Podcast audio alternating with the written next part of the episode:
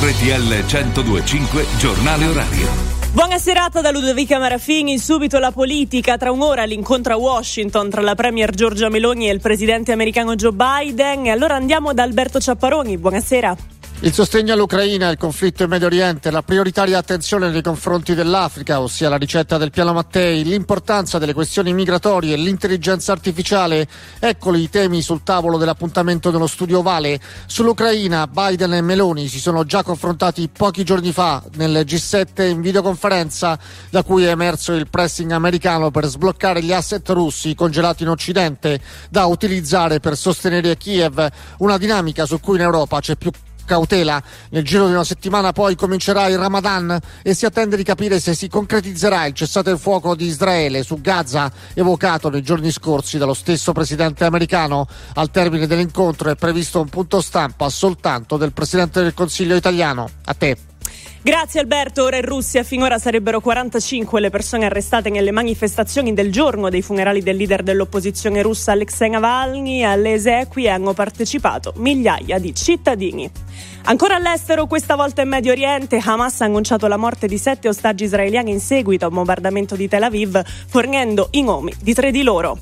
Cambiamo argomento positiva, la borsa di Milano. Sentiamo Stefano Ungarelli. Buonasera. Buonasera agli ascoltatori. Giornata positiva per i mercati finanziari europei. A Milano Piazza Affari con il FTSE MIB chiude a più 1,08. Positivo anche il resto del mercato con il FTSE Mid Cap a più 0,43. I migliori del listino di oggi sono Saipem più 7,82, Iveco più 5,18 e Poste Italiane più 4,11, mentre in fondo al listino di negativo abbiamo Diasorin meno 0,96 e A2A meno 0,60. In risalita lo spread BTB Bund ora a 145 punti. Da ESEC Data Analytics è tutto, buon weekend. In chiusura allo sport, la Formula 1, Enzo Tamborra, buonasera.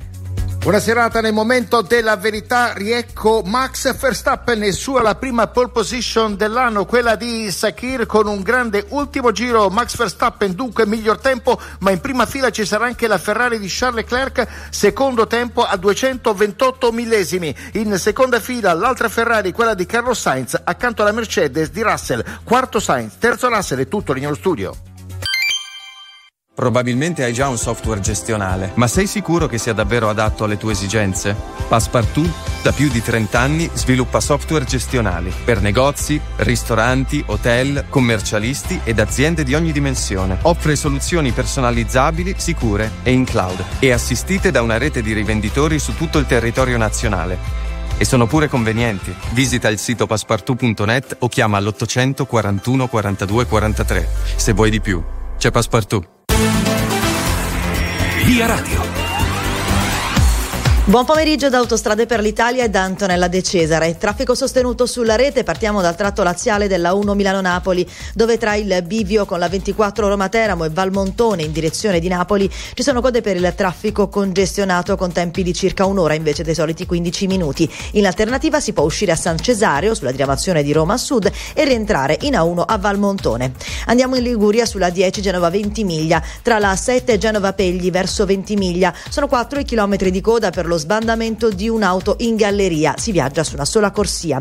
Poi sulla 7 Milano-Genova tra Bolzaneto e Busalla verso Milano i, i 3 km di coda per lavori hanno tempi di mezz'ora. Stessi tempi sulla 26 dei Trafori per i 3 km tra Masone e Ovada verso Gravellona Toce e chiudiamo con la 14 Adriatica tra Teramo e Pescara Nord verso Pescara 4 km di coda con tempi di un'ora. È tutto, buon viaggio. È tutto anche per noi. Grazie per averci seguito. Rimanete qui a tra un'ora.